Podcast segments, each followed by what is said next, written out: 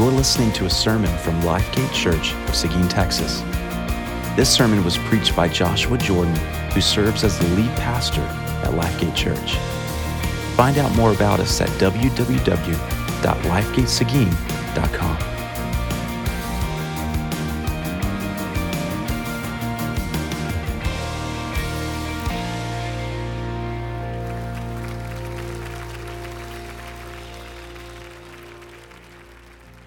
good morning. If you have a Bible with you, if you'll make your way to the letter of Galatians. If you're a guest with us this morning, we have been making our way through this book of the Bible, the letter of Galatians, and today we arrive at the end. Galatians chapter 6, verses 11 through 18 is our text this morning. We have been going through this book for months now, and today we are at the last section of this letter. And I want to invite you, as I read out loud, for you to follow along. If you don't have a Bible with you and you need one on that back table, there are some Bibles. Not only are you well, welcome to borrow, you can have. But let's look together now at Galatians chapter 6, verses 11 through 18. Church, this is God's holy, inspired, and authoritative word. See with what large letters I'm writing to you with my own hand. It is those who want to make a good showing in the flesh who would force you to be circumcised, only in order that they may not be persecuted for, this, for the persecuted for the cross of Christ. For even those who are circumcised do not themselves keep the law, but they desire to have you circumcised that they may boast in your flesh. Far be it from me to boast except in the cross of our Lord Jesus Christ, by which the world has been crucified to me and I to the world.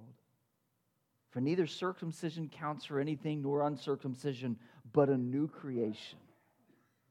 And as for all who walk by this rule, peace and mercy be upon them and upon the Israel of God. From now on, let no one cause me trouble, for I bear on my body the marks of Jesus. The grace of our Lord Jesus Christ be with your spirit, brothers and sisters. Amen. The title of today's message is Lingering Last Words. The way in which the Apostle Paul closes out this letter to the church at Galatia, well, it is poignant, it is personal, and it is profound. I, I do hope as I was reading these final words of this letter, you felt the weight of these closing words. See, I think we can make a mistake when we come to the closing of letters like Galatians, we can make the same mistake here that we make at the beginning of the letter. We can read the greeting of the letter and the conclusion of the letter as mere formality. After all, they were letters, therefore, they have to have a greeting, they have to have a conclusion. But we don't come with high hopes and much expectation to, to get you know, meat and to benefit much. We just see it as just formality. But, friends, verses 11 and 8 are the parting words of a concerned apostle. And he's written to a, a people that he has much concern for because this congregation has tough choices to make in the days ahead. They must choose from this point forward are we going to continue to believe this false gospel? Are we going to believe the gospel that the Apostle Paul delivered to us? Who are we going to listen to? These that have showed up in Galatia saying, yeah, some of the things that Paul said, they're not all true. He left some things out. Are we going to listen to the Apostle Paul who says, no, the cross and the message of the cross is sufficient. We don't add anything to it. Which, which are we going to choose? What are we going to do? You see, the final words of this letter, they're meant to linger with us. They're meant to linger as we close out this sermon series. They're meant to linger with us as we eventually move on to a new book of the Bible. And my prayer is that this study of the, of the letter of Galatians would linger with us. We wouldn't just end this study, say, okay, Galatians is done. What's the next book? But all that we have heard, all the ways in which God has addressed us for months now through this letter, it would stay with us. So I want to look at this final word, these final words of this letter in three parts this morning. Here's our outline. In verses 11 and 18, we see Paul's closing words to the Galatians. And then in verses 12 through 13, the ongoing controversy in Galatia. And then in verses 14 through 17, the cross and the message of the gospel.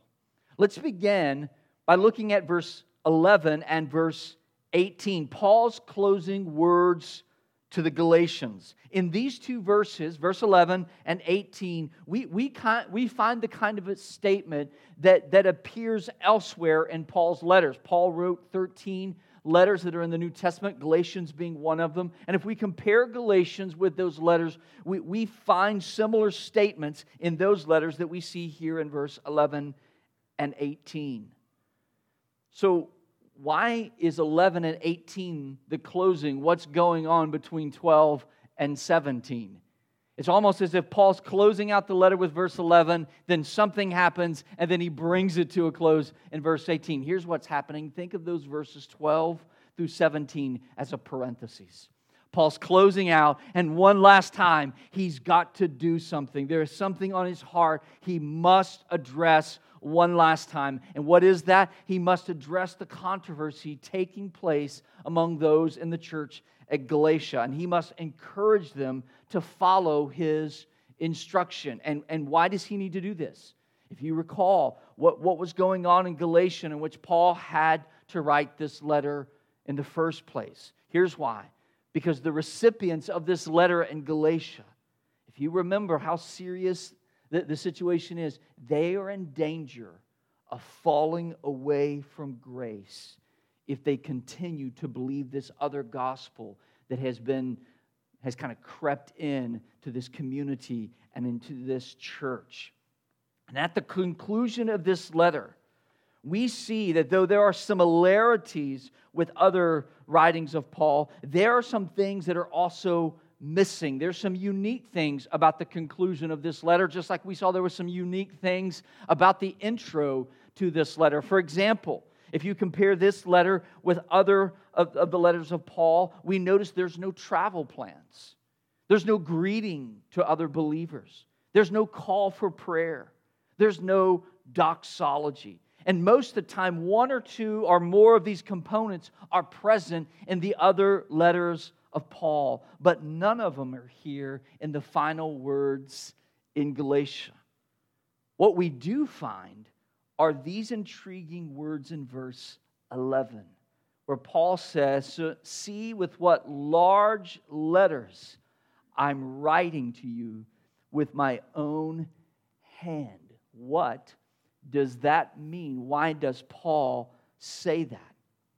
Well, instead of signing his name at the end of a letter like we would, what the, Paul, uh, the Apostle Paul did to authenticate this letter is he picked up the pen and he wrote with his own handwriting, which was obviously distinct from the rest of the letter. So if we would have had the original copy of this letter, you would notice from the beginning of the letter up until verse 11 a certain handwriting, it probably a very clear, good penmanship kind of handwriting. You get to 11 through 18, the conclusion, and Paul says, You can tell I wrote this. All of a sudden, his handwriting is larger, it's distinct from the rest of the letter. And why did Paul do this? It was his way of authenticating the letter.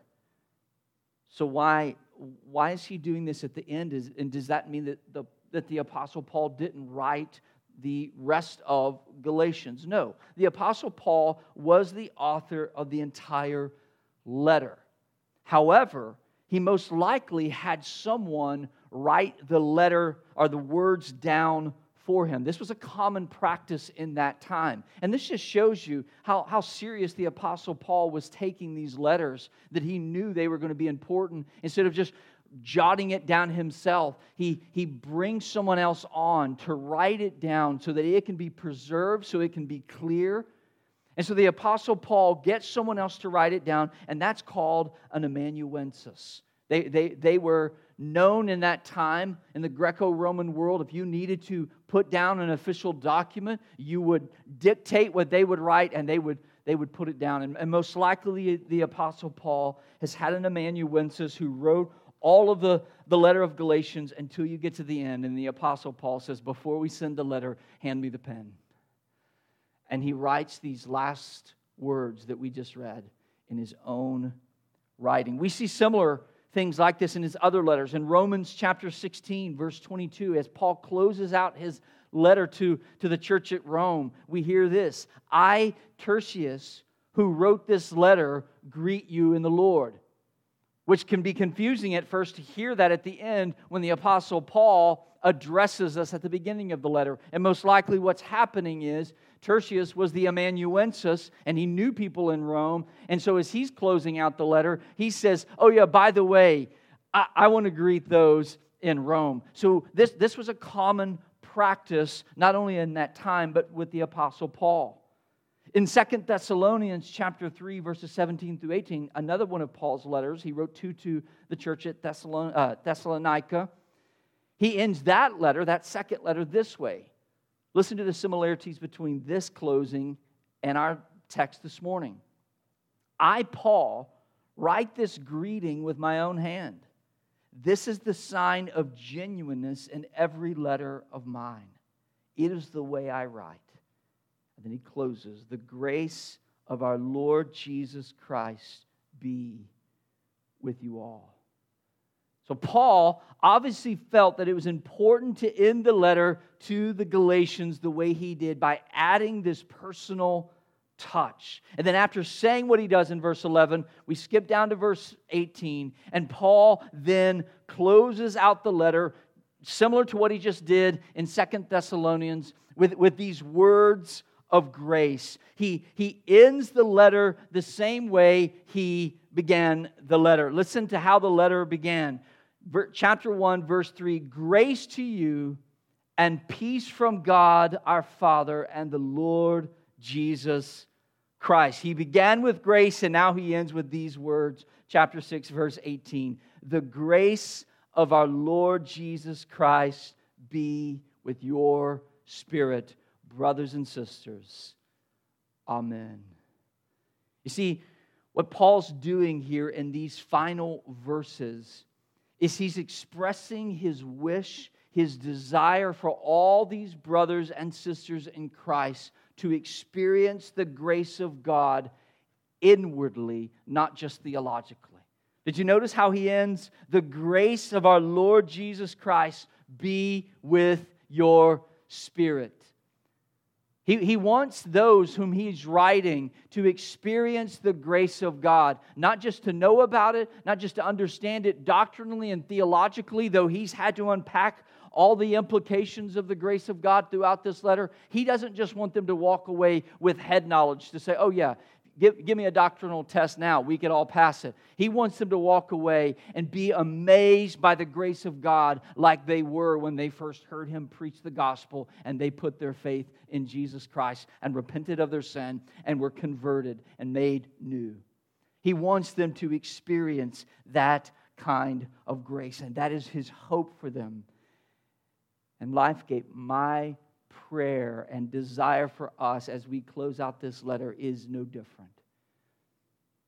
That as we leave Galatians, not only will we have a better understanding doctrinally and theologically of the grace of God, but that we too would leave just amazed by the grace of God. That we would leave just impacted by all that God has done for us in Christ that would be the legacy of this book. That, that the closing words of this letter would linger with us. And what would linger would be this tone of grace and this message of grace. Now, in order for this to happen for those in Galatia, for them to experience this grace, they had to choose which gospel they were going to believe in. Which brings us now to verses 12 through 13. This, now we see the ongoing controversy in Galatia. Before reading those passages again, can we go back to the beginning? Because there's so many similarities between how Paul began and how he ended. Look at chapter 1, verses 6 through 7. Just to review what was going on in Galatia that, that Paul needed to write this letter because he's coming back to it in the end.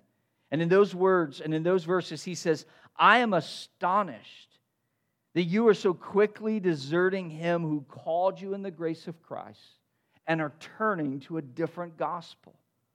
Not that there is another one but there are some who trouble you and want to distort the gospel of Christ. And then he says at the end of this letter in verses 12 through 13, it is those who want to make a good showing in the flesh, who would force you to be circumcised, only in order that they may not be persecuted for the cross of Christ. For even those who are circumcised do not themselves keep the law but they desire to have you circumcised, that they may boast in your flesh. Obviously, Paul felt it necessary to close this letter by drawing attention to this group, what we're going to call them the agitators, those who've shown up and they've stirred things up in the church in Galatia. And, and Paul wants to draw attention to those who are proclaiming this false gospel. They're saying, no, it's the truth the, the true gospel. It, Paul only preached a half gospel. He just said all you need to do to be saved is put your faith in Jesus Christ and what he did on the cross on your behalf. But we're telling you that's great, that's good, that's necessary, and you got to do these things too. You got to keep the Mosaic law, including circumcision. You got to keep the, the dietary laws. You've got to do all of those things, or you can't be justified before God. That was what was happening in Galatia. And Paul's saying that that's false. That's that's a false gospel, and he's addressing it here in verses 12 through 13 yet again as he closes out this letter. But what he's doing in these two verses is different than what he's done so far. As he closes out, he doesn't address all the theological nuances of this controversy. What he does is he exposes the true cause of this controversy in Galatia. He puts his finger on the true cause, and it's the motive of these agitators. He's talked about what they've said, why they're wrong, why the scriptures disagree with everything that they're saying. But what he hasn't done yet is pulled back the curtain and said, Here's why these guys are doing what they're doing and saying what they're saying. Let, let me expose their true motives. And that's what we see at work here in verse 12. Look, look, look at verse 12 again. It's those who want to make a good showing in the flesh who would force you to be circumcised, and only in order that they may not be persecuted for the cross of Christ. Think about what Paul just said. Can, can you see the true motives of those who are demanding certain religious practices like circumcision be observed if someone wanted to be right with God? Why, why does Paul say they did this? Why are they preaching this kind of message? They did so. Listen to what he says. They did so to boast in their flesh. They did so in order to look impressive in regards to their observance of the law and their obedience to God's command. They should remind us of another group of people we encounter in the gospel, the Pharisees, who are all about outward expressions and want to be impressive. They, they want to pray in ways that people say, oh, they give in ways that everybody goes, oh, the Pharisees, they give so often, they give so much. And everything is about this outward expression for everyone else to see. And Paul puts his finger on the problem as he closes out this letter and said, Let's be aware of the true motive of these men. And it's interesting the way that Paul, what he says about them. They show, he says, It is those who want to make a good showing in the flesh who would force you to be circumcised. It's, it's probably tongue in cheek that Paul uses that term. They want to show a good showing in the flesh. Because if you remember so far, all throughout this book, especially in chapter 5, the word flesh is never used positively. So Paul's speaking in a tongue in cheek manner because if you remember in the letter of Galatians, the flesh is, is spoken of is as corrupt, enslaved, and opposed to the things of God. So he's saying, oh, yeah, they, they like to boast in the flesh. What they don't realize is their boasting actually shows who they really are. And then Paul states one more thing that these agitators they force people to do what god has never commanded them to do and in this case to observe the old covenant sign of circumcision. And why did they do so? To avoid persecution.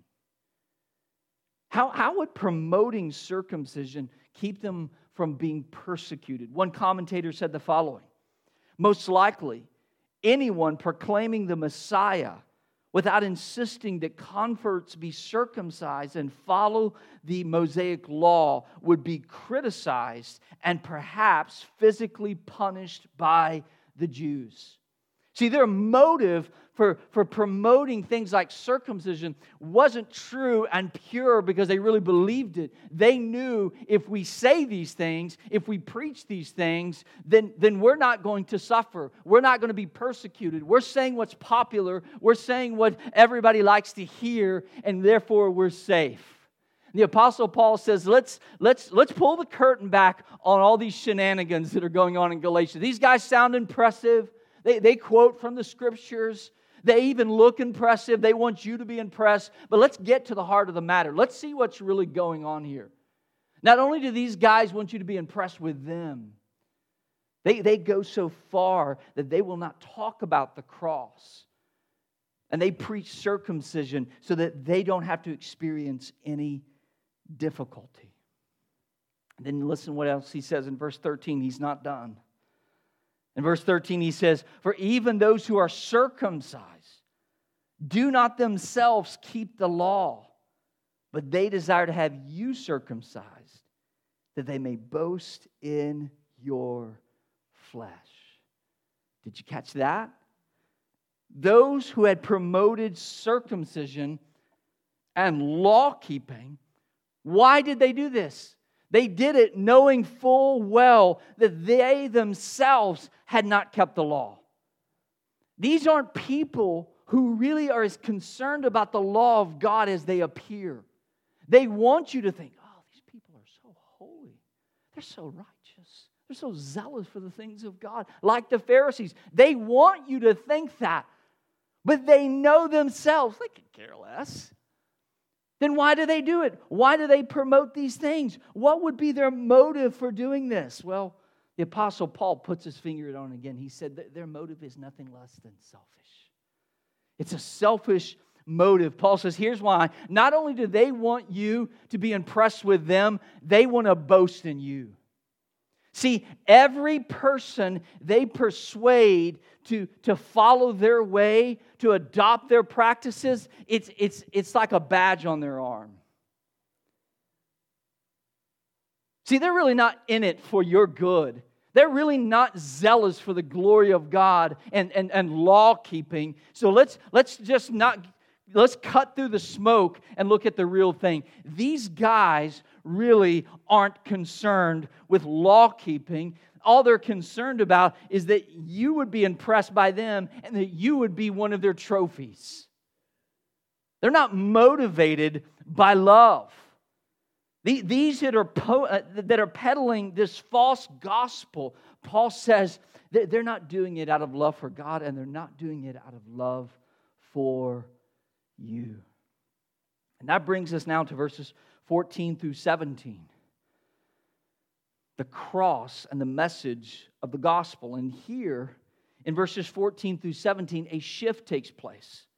Beginning here in verse 14, Paul will now move away from talking about these agitators and their true motives. And now he's going to begin to talk about and boldly proclaim what he and every follower of Christ should boast in. He says, okay, here's what these guys boast in. Here's their true motives. Now, let's put them aside. Let's talk about what we should really boast in. I'm going to boast for a minute. They had their moment, they've had their day. It's my time. I'm going to boast for a minute, and I want to tell you what you should boast in if you really love the Lord.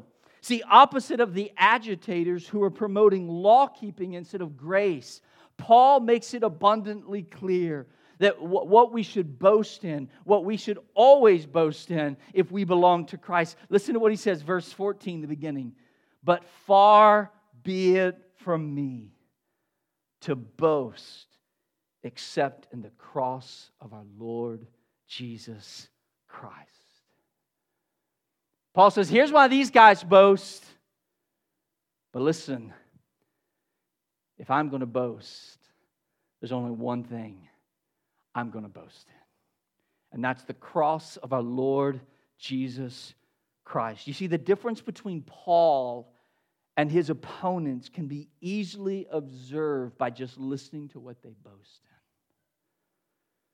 If some of those in Galatia are still confused, you know, they open up the Bible, they sound so smart, they look so devout. Paul, he writes us this letter and he says things and we're convinced by him and he he i mean who do we believe? Paul says Here, here's what you should do.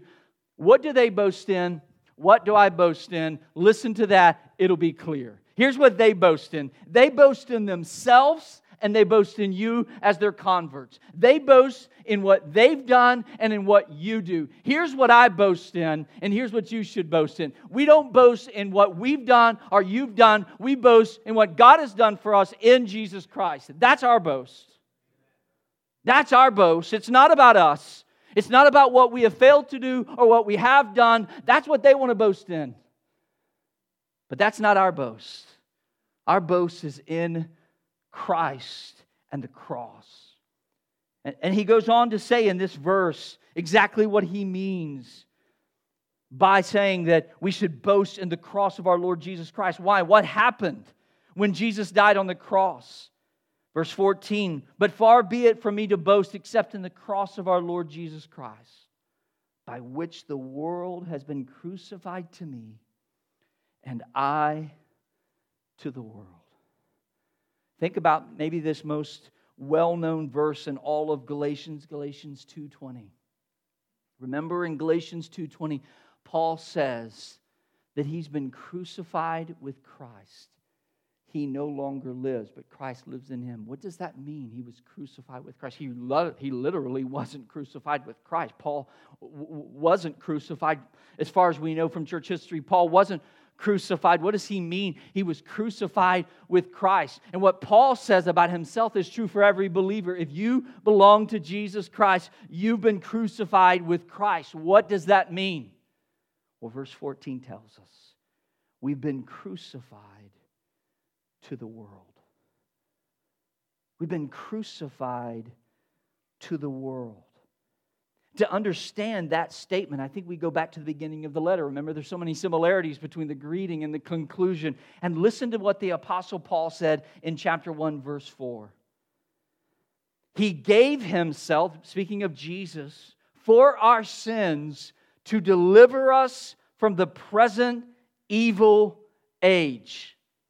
So Paul says, here's why Jesus died. He died to deliver us from the present evil age. That's at the beginning of the letter. He closes the letter and says, We've been crucified to the world and the world to us. I believe it makes good sense to see these two phrases, the present evil age and the world, as being synonymous. It's not two separate things. He's, he's talking about it in two different ways there's the world and there's the present evil age. So, what does Paul mean by that? What does he mean by saying we've been crucified to the world? It's another way of saying we've been delivered from the rule and reign of the flesh. We've been set free from, from slavery to sin and the bondage to self. That's what it means to be delivered from the world. That's what it means to be delivered from this present evil age. We have been delivered from the rule and reign of the flesh. We've been set free from slavery to sin and bondage to self. You see, the, this world, the present evil age, and the flesh, as Paul calls it throughout this letter, are marked by these things. They're marked by selfishness, self righteousness, and pride towards God and others. That's what marks the world. That's what marks the flesh. That's what marks this present evil age. It's selfishness, self-righteous, self-righteousness, and pride towards God and others. But for those who are in Christ, listen, those who are in Christ have been set free from the flesh and the world and this present evil age. We've been given the Spirit of God which means we don't have to give in to the desires of the flesh. It doesn't mean we never do. It doesn't mean we can't. It doesn't mean that we walk around every day without sin. But we are not under the bondage of this world. We don't have to give in to the flesh. We don't have to do those things. Instead, we can pursue godliness. We can enjoy grace instead of the law. And we can love others well. That's why Christ died. That's what this new creation, which Paul speaks of in verse 15, is all about. He said, We've experienced a new creation. What is that new creation? We've been set free from the slavery of self, from self righteousness and pride. And we've been free to now love God, enjoy grace, love others. So look at verse 15.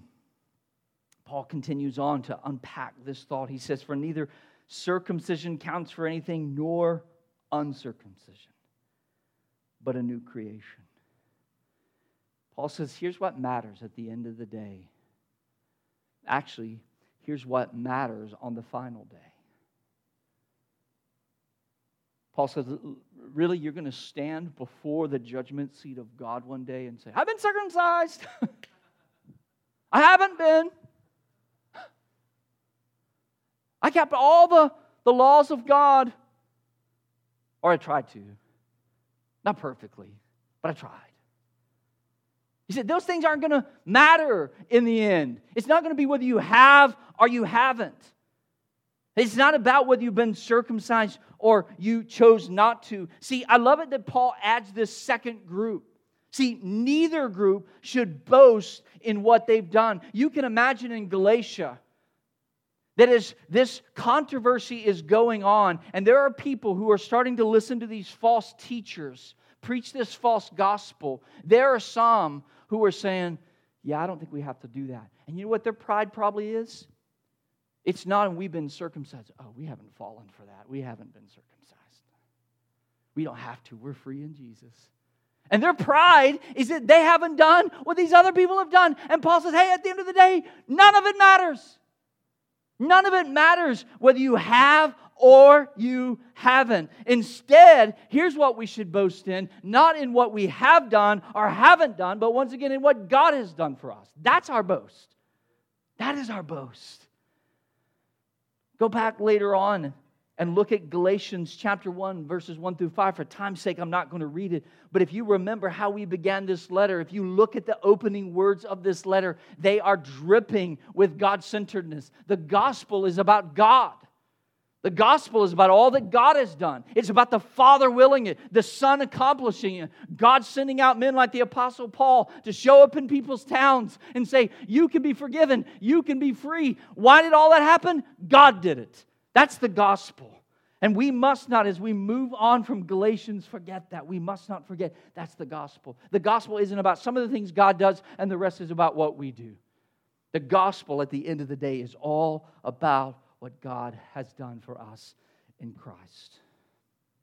And friends, if we've experienced, if you've experienced this inward transformation in which God has brought about, it's an inward transformation, not an outward transformation. It's not just you trying to display devotion to God. If you've experienced this inward transformation that only God can bring about, you've experienced the new creation. You and I have experienced the new creation. And that ought to be our boast. Look at verse 16. Paul continues on. He says, As for all who walk by this rule, rule peace and mercy be upon them and upon the Israel of God. What Paul's doing here in verse 16 is he is pronouncing a blessing over the family of God, over the children of God, over the children of promise, over the children of Abraham. That's what the word Israel of God here means. Whether you're Jew, whether you're Gentile, male, female, whether you're circumcised, uncircumcised, whether you keep the law regularly or you don't, here's the thing if you're in Christ, you are in the family of God. And Paul then says, There is peace for you and there is mercy to you if you respond to this one thing. Did you notice that? There, there, there's, there's peace and mercy for us to receive if we keep this rule. And by rule, he doesn't mean like to obey something in, in, in a law keeping way. He's saying, if you keep this one thing in mind, what is that? If you only boast in the cross, it's almost as if Paul's saying, hey, listen, I've said a lot in my letter. Remember this one thing. If you remember this, you will experience mercy and peace in full. Paul, what is that one thing? Boast only in the cross. I love what C.J. Mahaney, a fellow Sovereign Grace pastor, author, and actually the founder of our movement, he said many years ago, and I think it just captures the heart of this passage. He said, The main thing is to keep the main thing the main thing. That's what Paul means here. He's saying, hey, at the end of the day, as we close out, here's what you need to remember. You want to experience peace and mercy. You want to experience the blessing and the promises that, that are given to the people of God. Here's what you need to do look to Christ and Him crucified. Rejoice in that. Put your hope in that. Put all your stock in that. And you will experience it all in full. The main thing is to keep the main thing the main thing. And then, before closing out with verse 18, Paul makes this one last statement in verse 17.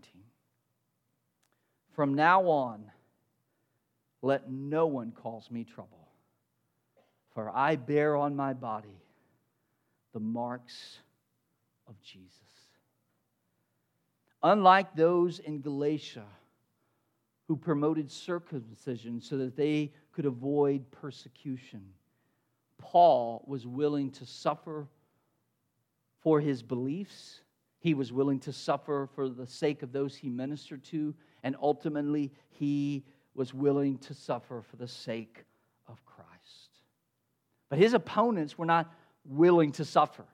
They weren't willing to suffer for their faith. And so, therefore, what did they put their confidence? They put their confidence in outward marks of circumcision.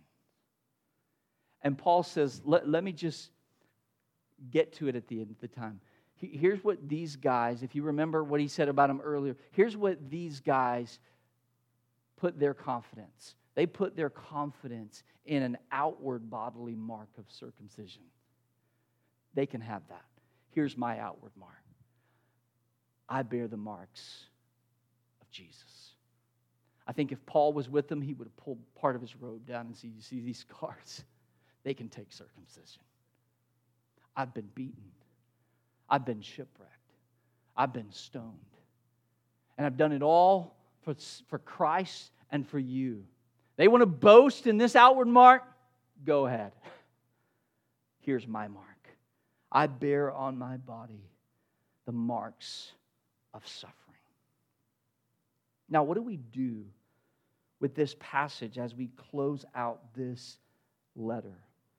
Last week, I, oppo- I posed a question. I said, as we are closing out this letter, so that we don't just move on and not think about how, how we continue, how are we to continue to apply this, I ask us to consider the following.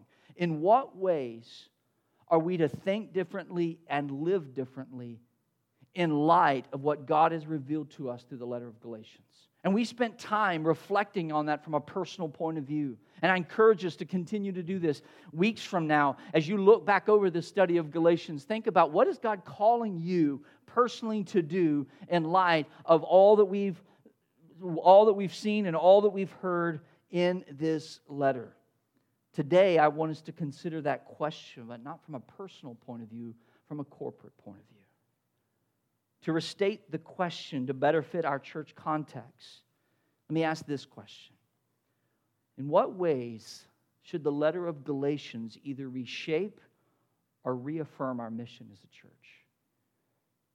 See, we don't want to just come to this letter and apply it individually. I was recently having a conversation, I think it was with my wife, of how interesting it is and what a sign of our American culture that very few to no books of the New Testament were written to a person, they're written to corporate people, and how often do we only apply them individually? See, we're part of a body, we're part of a family. And these letters were written to a family for them to apply. So, how, how can then we look at this letter and say, what does this not just mean for me and you individually? What does it mean for us as a church? How should this letter either reshape or reaffirm our mission as a church? I just want to suggest two ways as we close. Here's the first one the gospel must motivate our mission. The gospel must motivate our mission.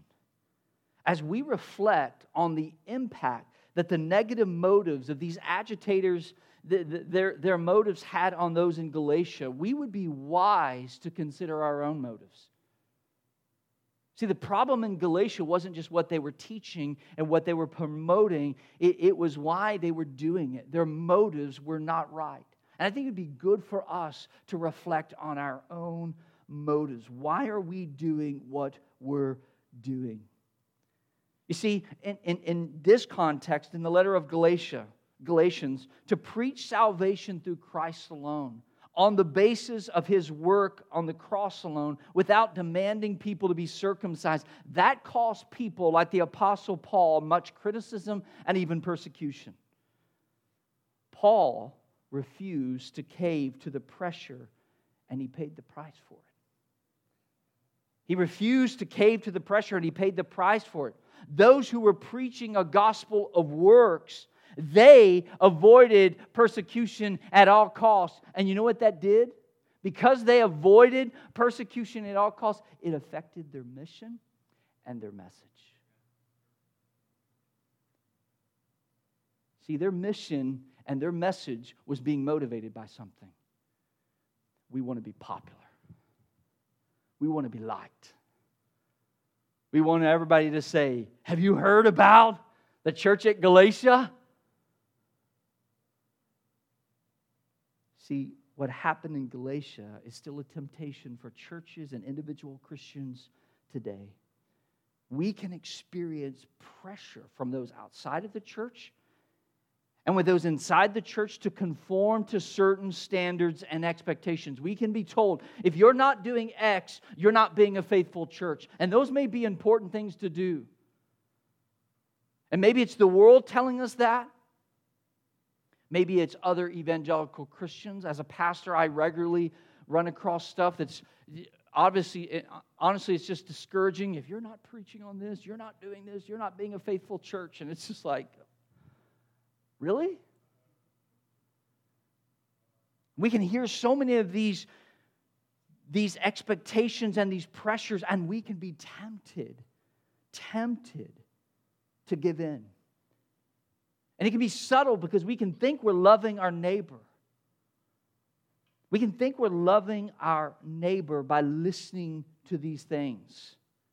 But it's actually a temptation. And here's how the temptation occurs when our mission is driven by what others think we ought to be doing and saying. Listen, when that happens, even if the things we're seeking to do may be good suggestions, are good things, we have the wrong motivation for mission. So, what should we do? Galatians chapter 1, verse 10. The apostle said, the apostle Paul says, For now, for am I now seeking the approval of man or of God? Am I trying to please man? If I were still trying to please man, I would not be a servant of Christ. Our sole motivation for mission as a church must be to please the Lord. There must be, there are many things we may be called to do, we may need to do, maybe we're not doing, and we need to do more. But our reason for doing those things must not be because we've gotten a survey or taken the pulse of the culture or heard what other churches were doing and we didn't want to be left out or other people are criticizing and say, well, they don't do that at LifeK. Here's why we want to do what we're doing. Are we pleasing the Lord? Is this what He's calling us to do? There may be a lot of other competing voices telling us what our message should be, what our ministry should be, but what does the Lord say? What has He called us to do? Well, that brings us to the second and final thing we can do. We must keep the message of the gospel central to our mission. That's what we're called to do. That is what we must do. See, one of the main takeaways for us as a church as we close out this letter to Galatians is not only must we get the message of the gospel right, we must keep it central. Both of those are, are a temptation that every church has to fight against. We must get the gospel right, and we must keep it central. Nothing else must be more important than Jesus Christ and Him crucified. Not social ministries, not any other thing that may be important. Here's what matters at the end of the day Christ and Him crucified. So, how do we do that? I think we do it by looking back at Galatians alone and seeing some of the things that Paul did, and here is what he did. And if we continue to do these things and we continue to grow in these things, we will fulfill our mission and please the Lord. Here's the first thing we must do. If we're going to keep the message of the gospel central to our mission, we must proclaim the gospel. In chapter 1, verses 11 and in 16, Paul says he proclaimed the gospel to Gentiles, and in the context there, it's evangelistic. Listen, one of our greatest missions as a church is to be evangelistic. We must share the gospel with those around us.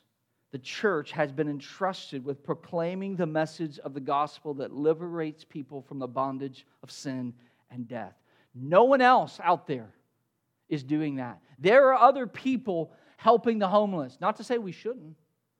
There are other people doing a lot of other good things that the church may be involved in. Hey, guess what? If the church fails to tell people that Jesus Christ died on the cross for sinners, no one else is going to take that up. That is our job. We must do it. We must do it faithfully. And, church, this is an area we, we need to grow in. We need to be more evangelistic as a church. I need to be more evangelistic and sharing the gospel with those around us. Here's another thing we must do. We see right here from, from the letter of Galatians. In chapter 2, after Paul talks about how he proclaimed the gospel to them evangelistically, he preserved the gospel. When the gospel was at stake, he preserved it. You know what that meant? Not only did he go there and preach the gospel so that they could hear it and be saved, but when anything was beginning to get in the way, he writes them this letter a doctrinal letter. See, a healthy church needs evangelism and doctrine. And unfortunately, churches either that are really strong at evangelism stink at doctrine, and churches that are really doctrinal usually don't do well at evangelism. And that should never be. May that not be here. May we be a people who preach the gospel, love our neighbors, see people getting saved, which we need to work at, but what good is it if they get here that message and then they're bombarded by all the other world and by all the other stuff on TV and on the radio telling them, no, that's not the gospel. Here's the gospel. You're supposed to be healthy, wealthy, and wise. You're supposed to be all of these things. And they don't have anybody to say, no, that's not the true gospel. Here's what it means to live in the good of it. So we must proclaim it, we must preserve it. And lastly, I take this from chapter 2, verse 14 and Paul's interaction with what happened with Peter when he had to pu- publicly confront him. He said, Peter and those men, like Barnabas who were with them, they did something wrong that had to be publicly rebuked. And it wasn't what they said or what they believed, it's that they did not live in light of the gospel. Their actions in that situation, if you remember back to chapter 2, though they were not promoting justification by any other way but, but through Christ, their actions in that moment betrayed what they believe. So we must proclaim, we must preserve the gospel, and we must apply it. It will do us no good if we tell lost people about the hope of salvation, if we teach doctrine and learn the depths of the gospel, but it doesn't affect our marriages, our parenting, our jobs, the way we handle our money, the way we see our career, our identity, all of those things. So, if we want to be a faithful church, listen, we want to be a church that's aiming to please the Lord. We must proclaim the gospel to the lost. We must grow in our understanding of the gospel doctrinally. And lastly, we must apply it and see how the Lord uses those efforts to build his church. So, friends, may the grace of our Lord Jesus Christ be with your spirit, brothers and sisters. Amen. Let's pray. Father, thank you for this sacred letter. Thank you for our time in it over these months that we have opened it up and listened and looked with our eyes. Father, would you now help us to not only be individuals, but a church that applies all that we've heard and that we do so to please you alone. And as we seek to please you, Lord, would you build your church? May many people come to saving faith through our witness. And may many and all who are here grow in their understanding of the gospel. And may it affect every aspect of our life. We pray this in Jesus' name. Amen.